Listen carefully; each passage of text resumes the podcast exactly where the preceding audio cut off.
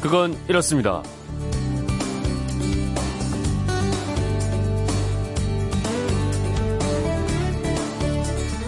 안녕하십니까 전종환입니다. 부산, 경기도 부천, 전북 전주, 충북 제천 공통점이 있는 도시들입니다. 영화를 좋아하는 분들은 뭐 딱 들어도 아실 것 같은데요. 맞습니다. 영화제가 열리는 도시죠. 국내에서는 1년에 수십 개의 영화제가 열리지만 그 중에 6개를 꼽아서 6대 영화제라고 하는데요. 어떤 영화제가 여기에 포함될까요?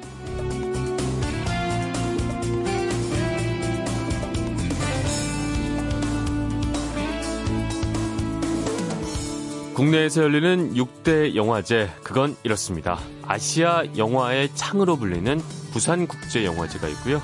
실험성이 강한 장르 영화제로 인정받고 있는 부천국제영화제, 디지털 영화제인 전주국제영화제, 음악과 영화가 결합된 제천국제음악영화제, 그리고 청소년 영화제와 여성 영화제, 이렇게가 6대 영화제로 꼽힙니다.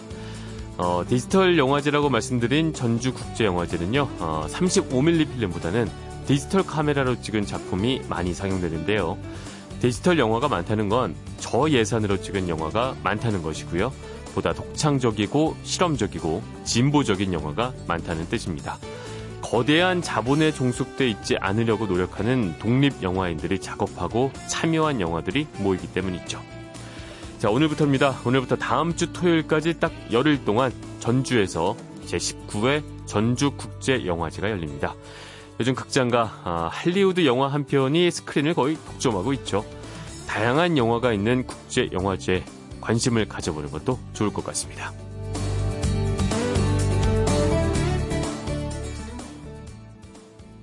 5월 3일 목요일입니다. 아, 그건 이렇습니다. 전종환입니다. 밤사이 나라 안팎에서 나온 소식들 먼저 좀 살펴보겠습니다. 미국 연방준비제도 기준금리를 동결했습니다. 연준은 점진적 기준금리 인상 기조를 유지하면서도 물가가 중기적 목표치인 2%에 도달할 것으로 예상을 해서 앞으로 금리 인상 속도가 빨라지는 게 아니냐 이런 관측이 제기되고 있습니다. 통계청이 발표하는 소비자 물가가 7개월째 안정세를 보이고 있습니다. 지난달 4월 소비자 물가는 1년 전보다 1.6% 상승했는데요. 하지만 감자 가격이 14년 만에 최고치를 찍고 쌀, 휘발유, 영화값 등 소비자들이 체감하는 물가는 무척 높다 이런 소리도 나오고 있습니다. 우리 국민들이 외국으로 나갈 때 필요한 대한민국 여권이 32년 만에 녹색 옷을 벗고요. 남색으로 갈아입게 됩니다. 2020년 도입을 목표로 공동 개발 중인 차세대 전자여권 표지색이 남색 계열로 잠정 정해진 겁니다. 자, 지금의 초록색에서 어, 이렇게 남색으로 변하게 될 여권 표지 색깔 어떠신가요? 아, 이렇게 색깔 하나만 바꿔도 그 나라의 이미지가 아예 확 달라지기도 하죠. 그래서 디자인의 중요성이 갈수록 강조되고 있는 것 같은데 어, 우리 주변에 있는 공공시설이나 공공 관련 디자인 중에서 어, 이번 여권처럼 이건 좀 색깔 좀 바꾸거나 아니면 이건 좀 디자인 좀 바꿨으면 좋겠다 하는 것들 한두 가지씩은 있을 것 같습니다. 혹시 평소에 이것 좀 바꿨으면 좋겠다 하는 게 있으면 오늘 문자로 보내주시면 함께 이야기 나눠보도록 하겠습니다. 바꿔야 할 디자인들에 관한 문자 받겠습니다. 자, MBC 미니 아니면 휴대폰 문자로 보내시면 되고요. 미니는 공짜, 휴대폰 샵 8001번으로 보내시는 문자는 짧은 건 50원, 긴 건 100원의 정보 이용료가 있습니다. 방송에 소개된 분들 가운데 몇 분께는 선물 보내드리겠습니다. 여러분의 많은 참여 기다리고, 기다리고 있겠습니다.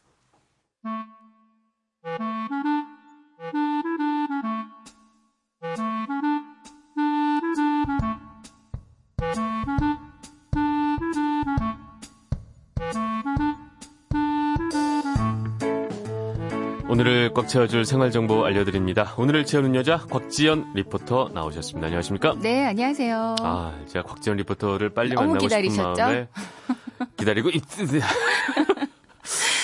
아, 빨리 뵙고 싶었습니다. 네, 네. 네. 오늘 어떤 생활 정보 준비해 주셨습니까? 어, 요즘 야외 활동이 점점 늘어나고 있어서 조심할 게 많아요. 네. 며칠 전에 충남 청양에 거주하는 60대 여성이 밭농사하고 발열과 설사 증상을 보이다가 결국 일주일 만에 아이고. 사망하는 어, 일이 있었는데요. 네. 그 원인이 살인 진드기로 알려진 작은 소피 참 진드기에 물려서 음. 중증 열성 혈소판 감소 증후군이 발생한 게 사인이었습니다. 네, 이름도 참 어려워요. 네. 중증 열성 혈소판 감소 증후군. 네. 이 질병을 옮기는 곤충들이 활개를 치기 시작하는 시기여서 이런 것 같은데, 근데 아까 말씀하신 그 작은 소피 참 진드기 네. 이게 흔히 말하는 그 살인 진드기 그, 맞습니다. 그, 그건가요 이게? 네, 그 중에 하나로 알려져 있는데요. 네. 이 작은 소피 참 진드기는 전국에 분포하는 것으로 알려져 있어요. 네. 그 크기는 약 2, 3mm 정도로 아주 작고요. 네. 색은 갈색빛이고 날개가 없는 게 특징입니다. 주로 숲을 속에서 서식하고 있고요. 이제 월동을 마치고 봄이 되면 이제 진드기들이 먹이 활동을 시작하거든요. 네. 굶주렸던 배를 채우기 위해서 활발하게 흡혈을 하기 때문에 때문에 음. 이 봄철의 예사, 야생 진드기의 SFTS, 그러니까 말도 어려운 중증 열성 혈소판 감소 증후군이 그 감염률이 다른 계절보다 두 배 이상 높다고 그렇죠. 합니다. 그리고 감염자 수도 이제 해마다 계속 늘어나고 있거든요. 네. 2013년에 36명이던 감염자 수가 작년에만 272명으로 급증을 뭐 했고요. 뭐 8, 9배 그쵸? 몇년 만에. 어, 이로 인한 사망자 수도 작년에만 54명. 아이고. 그러니까 2013년 이후로 총 127명 7 명이 사망한 것으로 확인되고 있습니다. 그러니까 경각심을 가질 수밖에 없을 것 같은데. 네. 물리면 어떤 증상을 보이게 되나요? 질병관리본부에 따르면 야외 활동을 하고 나서 2주 이내에 38도에서 40도 정도의 고열이 난다. 네. 그리고 구토나 설사 등의 소화기 증상이 나타나고요. 함께 두통이나 근육통 등이 동반될 수도 있거든요. 네. 그러니까 이런 증상들이 나타난다면 바로 병원을 방문해서 진료를 받으셔야 그렇죠. 되고요. 특히 50대 이상의 농업, 임업 종사자의 감염 비율이 높은 편이라서요. 네. 이제 농촌 지역에 계신 어르신들은 음, 특히 그렇겠네요. 더 주의가 필요하겠습니다. 근데 뚜렷한 치료제가 없기 아. 때문에 아. 일단은 물리지 않게 하는 게 최선의 예방책이겠어요. 치료제가 없어서 아무래도 사망자 수가 이렇게 생각보다 많게 그렇죠. 나오는 거 아닌가 싶은데 네. 그 요즘 캠핑이나 뭐 피크닉 한참 갈 봄철이잖아요. 가서 무심코 잔디밭에 누워서 이러기에는 네. 좀 조심을 해야겠군요. 맞습니다. 그러니까 야외 활동하실 때는 일단 긴 옷, 긴 바지 입어서 피부가 노출되는 걸 차단하는 게 좋고요. 네. 이제 작업을 하실 때도 소매를 단단히 여미고 바지는 양말 음. 안으로 집어넣고 입으시는 게 좋겠어요. 바지를 네. 양말 안으로 못 들어가게 이게. 네, 네. 네. 그리고 풀밭 위에 옷을 벗어 두거나 눕지 않기, 그리고 반드시 돗자리 위에 앉으시고요. 등산로를 벗어난 산길로 다니지 않기. 음. 또 진드기에 붙어 있을 수 있는 야생 동물과 접촉하지 않는 것도 중요합니다. 네. 진드기 기피제도 미리 아, 뿌리고 아, 야외 활동하시고요. 야외 활동 후에도 또 챙겨야 될 것들이 있죠. 네, 야외 활동이 끝났으면 옷 털고요. 반드시, 반드시. 세탁해 네. 주세요. 그리고 깔고 앉았던 돗자리도 세척해서 햇볕에 한번 말려 주시고요. 네. 머리카락 귀 주변이나 음. 아니면 팔 아래 무릎 뒤, 뭐 이런 데 진드기가 붙어 있지 않은지 꼼꼼하게 확인해 아, 주시기 바랍니다. 그러니까 어디 붙어 있는지 모르니까 어쨌든 머릿속에 막 붙어 있고 이러더라고요. 네. 이 진드기 기피제를 집에서 또 만들 수 있는 방법이 있다고요? 네. 진드기 퇴치하는데 효과가 좋은 게 계피예요. 계피요? 네. 그러니까 계피 스프레이를 만들어 보시면 좋을 것 같은데요. 음. 소독용 에탄올에 통계피를 넣어서 아주 간단히 집에서 만들어 보실 수 있습니다. 네. 통계피는 뭐 시장이나 인터넷 쇼핑몰에서 마트에서 저렴한 가격에 사실 수 있는데요. 네. 이거 한 번 사서 주변 사람들 다 나눠주고도 아주 넉넉히 사용할 어, 그 수 있거든요. 네. 그러니까 소독된 병에 에탄올 에탄올을 한 10 정도 또 계피를 음. 1 정도의 비율로 넣고요. 일주일 정도 실온에서 보관해 주세요. 그럼 색이 짙은 갈색빛으로 변하거든요. 네. 이거를 분무기에 담으면 계피 스프레이가 아. 완성되는데 이거를 야외 활동 전에 곳곳에 뿌려주면 됩니다. 네. 색이 너무 짙어서 옷에 물이 들 것 같으면 통계피 대신에 계피 에센셜 오일 같은 네. 거 넣어주셔도 되고요. 치료제가 없기 때문에 음. 일단은 이렇게 예방을 하는 게 중요하다는 생각도 맞습니다. 드네요. 네. 근데 야외에서는 이런 살인 진드기 때문에 걱정인데 집에서는 또 집, 집먼지 진드기 그쵸. 그거 있죠. 엄청 많잖아요. 네. 어, 집먼지 진드기는 주로 천에 숨거나 매달리면서 기생을 하는데요. 카펫이나 옷, 베개, 침구, 그러니까 주기적으로 세탁이나 청소해 주는 게 좋겠어요. 침구 청소기를 이용하거나 진공 청소기 노즐을 깨끗한 걸로 바꾸고 자주 자주 청소해 주시고요. 네.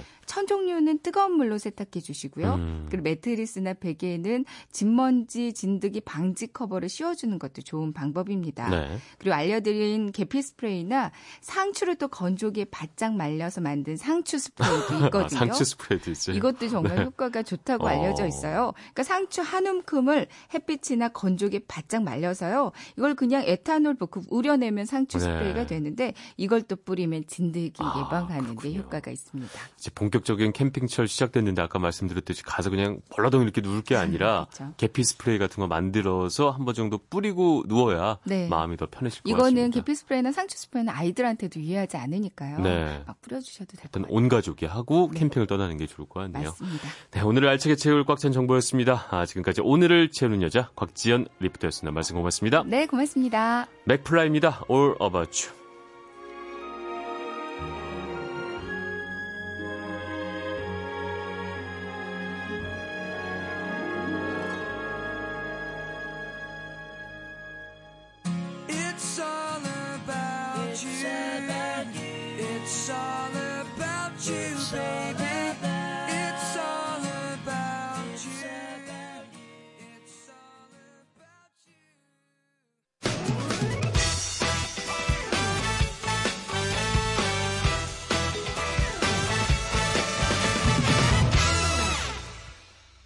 디자인의 힘, 디자인의 중요성이 갈수록 커지고 있는 시대입니다. 그래서 오늘은 어, 우리 주변에 있는 것 중에 이런 디자인, 이런 색깔, 이런 것들은 좀 바꿔야 되지 않느냐, 뭐 이런 것들 문자로 보내달라고 말씀을 드렸습니다.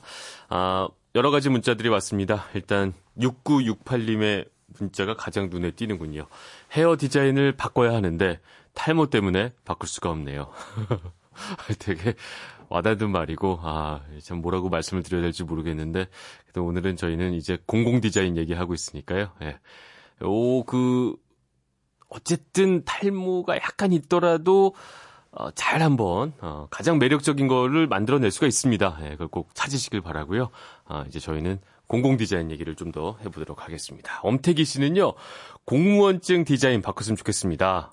어, 공무원증 디자인, 이렇게 파란색, 아, 이게 하늘색이군요. 하늘색 앞뒤로 이제 샥샥 있고, 사진 있고 하는데 확실히 좀 올드해 보이긴 합니다. 예, 뭔가 조금 더 글자가 너무 많네요, 생각보다. 예, 글자를 좀 더 줄이고 아, 직관적으로 디자인을 바꿨으면 좋겠다. 저도 문득 그런 생각이 들었습니다. 3859님, 터널 벽이나 건물 벽이 회색보다는 소라색이나 초록색 계통으로 바뀌었으면 합니다.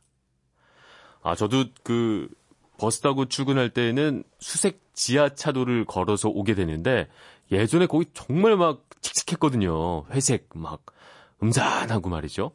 근데 언젠가부터 그 벽면에 어좀 그림도 그리고 밝은 색으로 칠을 하니까 지나다니면서 훨씬 더 기분이 상쾌해졌습니다. 예, 이런 게 바로 공공 디자인의 힘이겠죠. 좋은 의견이었습니다. 6566님도 비슷한 의견입니다. 관공서는 흰색이 많죠. 병원만 빼고 이제는 흰색 탈피하고 업무와 연관이 있는 화려한 색으로 바꿔보는 것도 좋을 것 같습니다. 8986님은요, 어, 아스팔트 색깔을 눈이 필요하지 않게 녹색으로 바꿨으면 좋겠습니다. 이야, 이건 좀 파격적인데요. 어, 우리나라에 아스팔트 엄청 많잖아요. 그걸 다 녹색으로 바꾼다. 아, 파격적인 의견이었습니다. 2154님, 시내버스 색깔이 바뀌었으면 좋겠습니다. 아, 서울은 지금의 푸른색보다 야간에도 선명한 흰색이나 연회색, 베이지색도 좋을 것 같아요. 의견 보내주셨고요.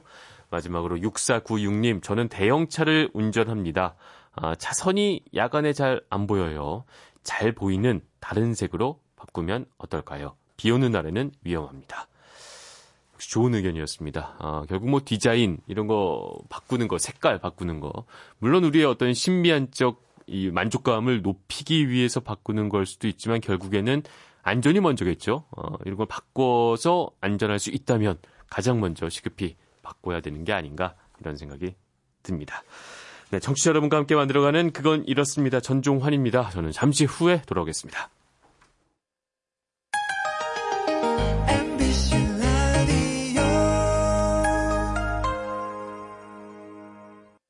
왜라는 말을 다른 나라 사람들은 어떻게 소리낼까요? Why? 세상의 모든 왜라는 궁금증에 대한 대답을 들려드립니다. 궁금증에 대한 가장 친절한 설명서. 그건 이렇습니다.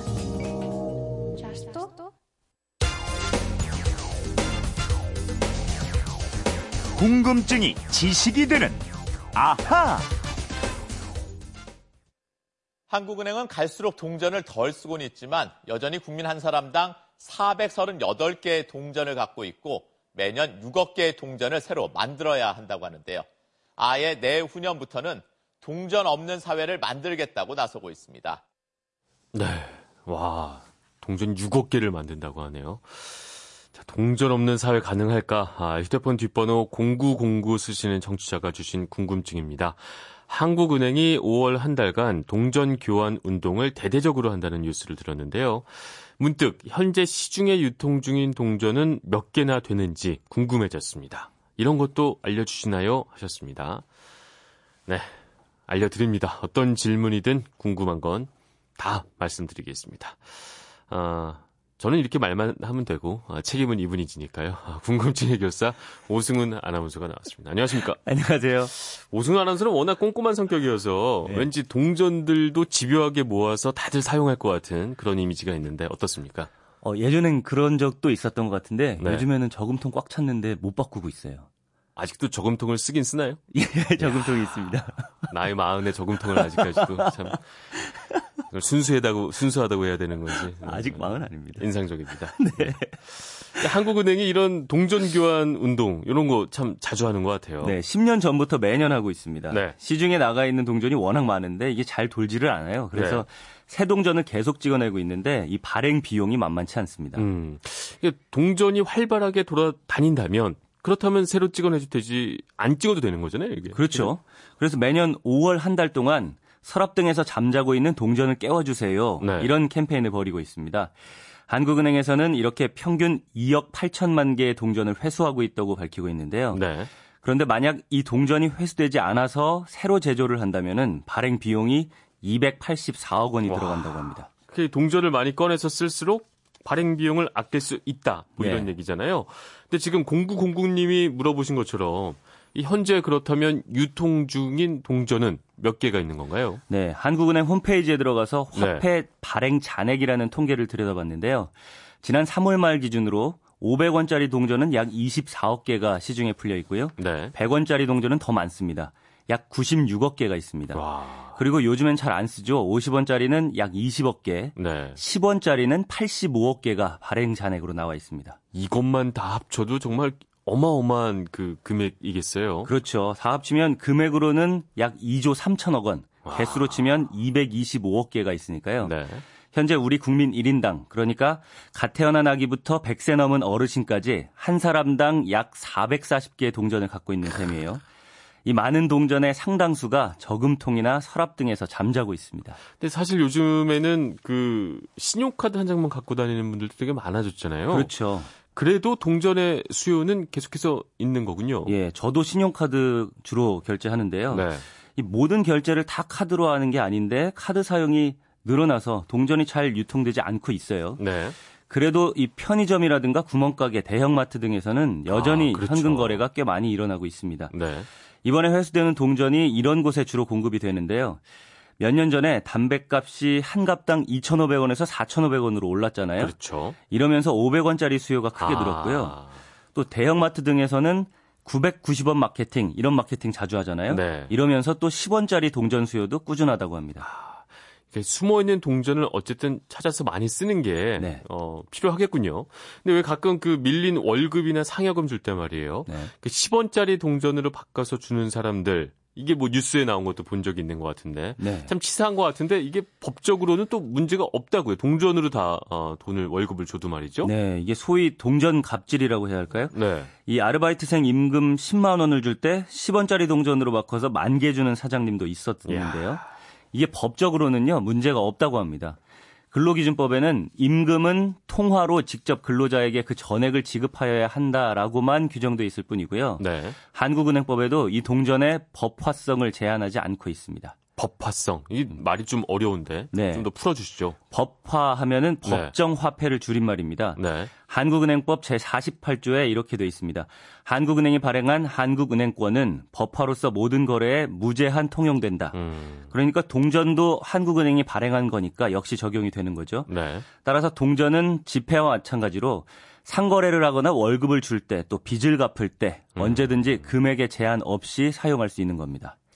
뭐 아주 쉽게 말하자면 그냥 동전도 무시할 수 없다 뭐 이런 얘기인 것 같기도 한데 네. 근데 그렇다고 해도 그거를 동전으로 주는 건 참 기분이 나쁜데 그렇죠. 다른 나라에도 뭐 이런 사례가 있었나요? 다른 나라들은 아닙니다. 이게 그렇죠. 우리 국민들한테는 너무 당연한 일로 여겨져 왔는데요. 음. 대부분의 나라에서는 지폐는 마음대로 그러니까 무제한으로 쓸 수 있지만 동전은 그렇지 음. 않습니다. 음, 그럼 동전 갑질도 불가능하겠군요. 네. 아까 말씀드렸던 이 어려운 말로 표현하면 동전의 법화성 제한이라고 하는데요. 네. 일정한 수량이나 금액을 넘어서는 동전은 법화로 인정되지 않는다 이런 음. 의미고요.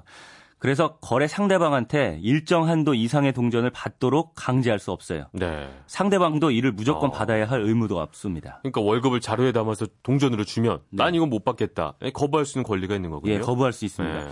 받는 사람이 받는다고 하면 정상적인 거래가 되지만 거부하면 줄 수 없다는 겁니다. 네. 다른 나라들 사례 보니까요.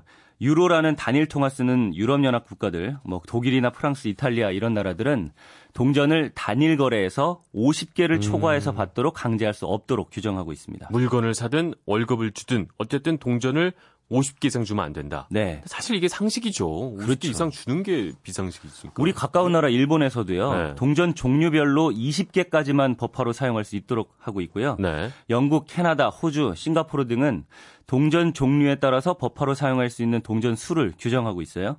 이렇게 동전으로 지급할 수 있는 최대 금액은 대체로 자기 나라 지폐의 최고 액면 금액을 넘지 않고 있습니다. 네. 반면에 미국은 우리나라, 우리나라랑 같아요. 네. 동전의 법화성 제한에 관한 규정 음. 내용이 없다고 합니다. 근데 왜 이런 규정을 뒀을까요? 이게 동전 갑질 때문인지 아니면 뭐 다른 이유가 있을까요? 네, 너무 많은 양의 동전을 주면 뭐 상대방이 그 동전을 세거나 보관하거나 네. 운반을 할때 너무 어렵고 힘들잖아요. 그렇죠. 이걸 방지하기 위한 겁니다. 음. 그러니까 10만 원을 주면서 10, 10 원짜리로 만 개 주고 나서 그걸 바닥에 쏟아놓는다. 이걸 어떻게 다 세겠어요? 그렇죠. 오래 전부터 음. 그래서 금지해 왔습니다. 그렇다면 우리나라도 다른 나라들처럼 동전 사용을 좀 법적으로 네. 제한할 필요가 있겠어요? 그렇습니다. 이 소위 동전 갑질 사건이 벌어지면 한국은행에서는 그런 규정을 넣겠다고 이야기를 하긴 해요.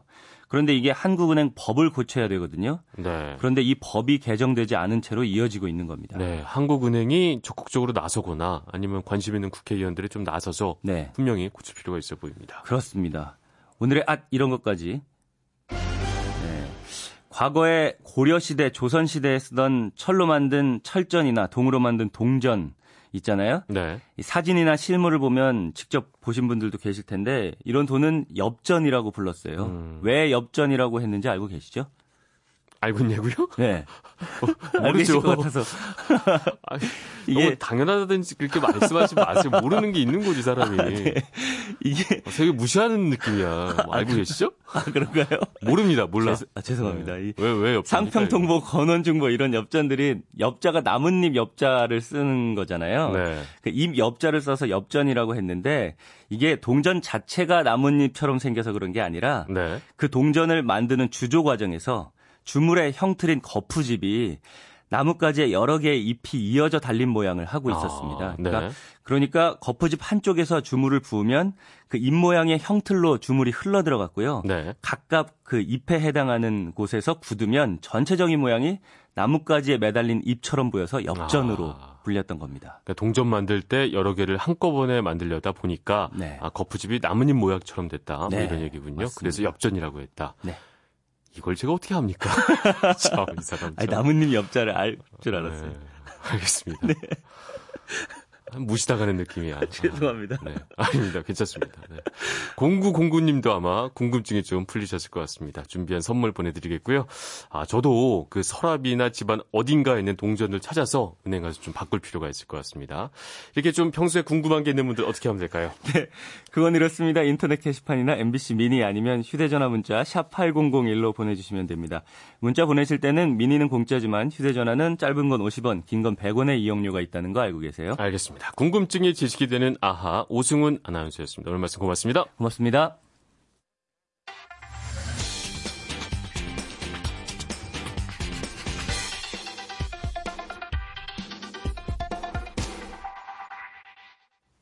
최근 LG의 유플러스의 외주업체 직원이 본사 직원에게 직접 지시를 받았다는 사실을 밝혀주면서 불법 도급 의혹이 불거졌습니다.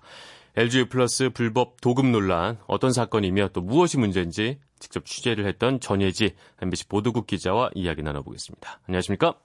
네, 안녕하십니까? 네. 어, LG U 플러스가 불법 도급 논란에 휩싸였다고요. 이게 조금 더 설명 좀 부탁드리겠습니다. 네, LG U 플러스의 유무선망, 그러니까 초고속 인터넷이나 전화망 같은 걸 얘기하는 건데요. 네. 이런 유무선망 관리는 100% 외주업체에서 맡고 있습니다. 네. 짝사라는 외주업체 29곳에서 전국의 유무선망 관리를 나눠서 하고 있는 상태인데 네. 이게 불법 파견이라는 문제가 제기된 거고요. 네. 지난 3월 처음 국회에서 문제가 제기돼서 고용노동부에서 6개 지청에 실태 조사를 지시했고요. 음. 지금은 조사 결과를 분석하고 있는 중입니다. 아직까지 분석을 하고 있는 중이군요. 네, 그렇죠. 그다음에 LG U 플러스가 어떤 불법 행위를 한 혐의를 받고 있는 건가요? 네, 이걸 위해서 일단 도급이랑 파견의 차이부터 잠시 그렇죠. 설명을 해야 될것 네. 같은데요. 네. 일단 도급이란 원청이 독립된 하청업체한테 일을 맡긴 뒤에 그 결과물만 받으면 되는 겁니다. 네. 중간에서 일에 대한 지휘나 명령을 하는 게 아니고요. 음. 반면 파견은 이제 고용 파견 사업주에 고용된 후 고용 관계를 유지하면서 사용 사업주 그러니까 원청의 지휘나 명령을 받아 의미하는 건데요.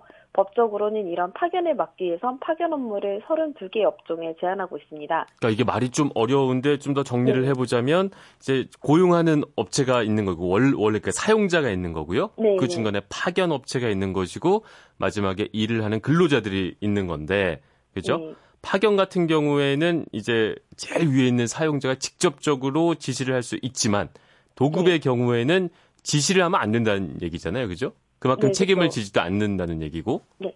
어. 문제가 된 LGU 플러스는 그러니까 이제 도급 앞서 말한 도급 형태의 계약인데 네. 사실상 파견처럼 외주업체 일을 하나하나 지시하고 감독해 왔다는 게 문제인 겁니다. 그렇죠. 지시를 하면 안 되는데 지시를 했다는 거잖아요. 네, 맞습니다. 네. 지난번에 음. 문제가 됐던 파리바게트와 비슷한 유형이라고 생각하시면 될 것 같습니다. 네, 좀 더 이해가 되는 것 같습니다. 네. 그 직원 인터뷰를 준비해 주셨다고 얘기를 들었는데 어떻게 지시를 해왔는지 말이죠. 네, 그러면은 이제 어떻게 실질적으로 LGU 플러스가 지시를 해왔는지 네. 외주업체 직원인 이종삼 씨의 인터뷰를 먼저 들어보겠습니다. 네. LGU 플러스에 직접 전화를 해서 그 뭐 이거 빼봐라, 저거 빼봐라, 그리고 그거 아닌 것 같다, 그리고 요거 해봐라, 저거 해봐라 이런 지시를 다 받습니다. 그래서 소위 말하는 아바타 역할을 하게 돼요. 그걸 하지 않고 저희 마음대로 할 수 있는 게 없습니다. 장애가 나면 유플러스 직원들 현장에 나오고요. 그리고 예전에는 그 밴드방이 있었고요. 그 밴드방에서 지시나 현황이 공유가 되어 있었고, 그리고 현장에 나와 계신 분들도 현장에서 지시를 계속 합니다. 네, 이런 일들이 있었는데 더 큰 문제는 이제 고용노동부에서 조사가 들어가니까 어, 은폐 시도를 했다고 들었어요. 어떤 식으로 은폐를 하려고 한 건가요? 네, 일단 외주업체에 직접 지시한 흔적들을 전부 지우려고 했는데요. 네. 앞서 직원 인터뷰에 나온 것처럼 지시를 해왔던 카톡방이나 밴드를 탈퇴하라고 했고 네. 예전에는 본사 직원이 이제 외주업체 직원들에게 바로 이메일을 보냈다면 이거를 현장 대리인이라는 사람을 만들어서 네. 메일을 이제 바꿔 보내는 방법으로 바꿨습니다. 또 하청업체 사무실에 걸린 LG U 플러스 현판이나 네. LG U 플러스 관련된 뭐 서류들 하다못해 LG U 플러스가 뭐 로고가 새겨진 컵 같은 것도 전부 버리거나 바꿨다고 음... 합니다. 알겠습니다. 근데 이게 이렇게 어 불법 파견 문제, 불법 도급 문제가 문제가 되는 걸 기업들이 모를 리가 없을 텐데도 불구하고 네. 이렇게 하는 데는 또 이유가 있을 것 같아요. 어떤 이유 때문에 어, 이렇게 불법적으로 파견을 해서 일을 시키는 건가요? 네, 아무래도 경제적인 이유가 가장 큰데요. 네. 실제로 업무 지시를 내리지만 직접 고용한 직원은 아니니까 각종 복리후생비를 지원해주지 않아도 됩니다. 네. 뭐 퇴직금이나 4대 보험부터 건강검진, 학자금 등 정규직 직원에게 주어지는 각종 혜택을 주지 않아도 된다는 건데요. 그렇죠. 이것 때문에 실제 고용노동부가 조사한 파견 근로자들의 월임금은 170만 원 정도로 네. 정규직 근로자의 월임금이 320만 원의 절반 정도 수준밖에 아. 안 됐습니다. 그 책임을 져야 될 것들은 지지 않으면서 일은 똑같이 시키겠다. 뭐 이런 네. 얕은 셈법이라고 볼 수가 있겠군요. 네, 맞습니다. 네. 그렇게 불법 도급으로 일을 하는 노동자들은 어떤 피해를 받게 되는 건가요? 네, 앞서 말한 것처럼 상대적으로 낮은 임금 때문에 생활에 어려움이 있고요. 네. 이번에 인터뷰한 에지우 플러스 직원 중에 한 명은 저희가 이제 월급을 물어보니까 사실 주변에서도 월급 물어보면 부끄러워서 잘 대답하기 어렵다는 얘기를 음. 했고요. 15년 차인 이 직원은 한 달에 200만 원 남짓을 받는다고 얘기를 했습니다. 네.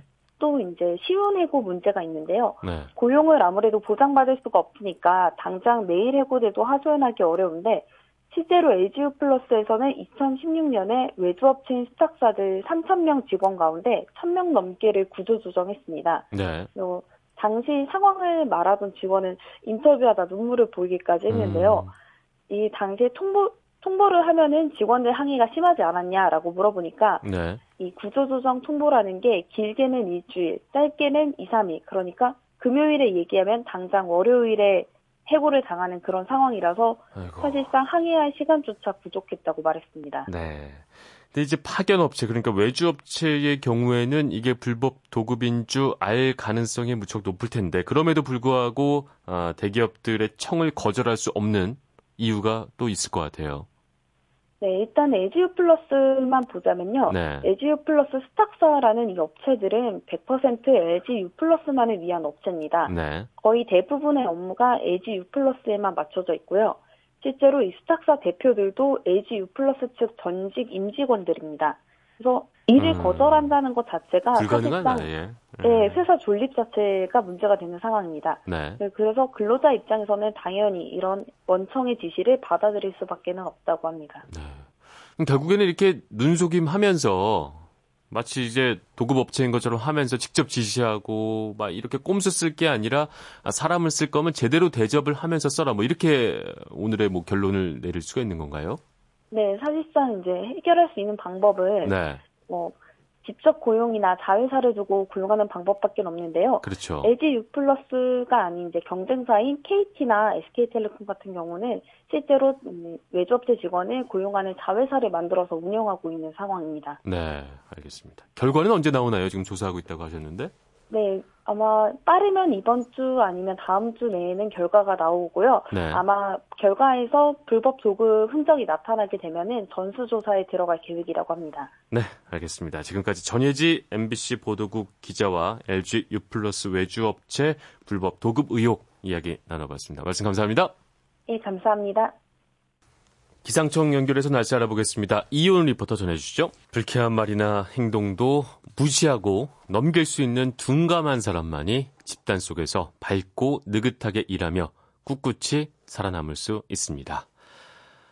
네, 세상의 모든 좋은 말들 어, 와타나베 주니치의 나는 둔감하게 살기로 했다에서 가져와 봤습니다.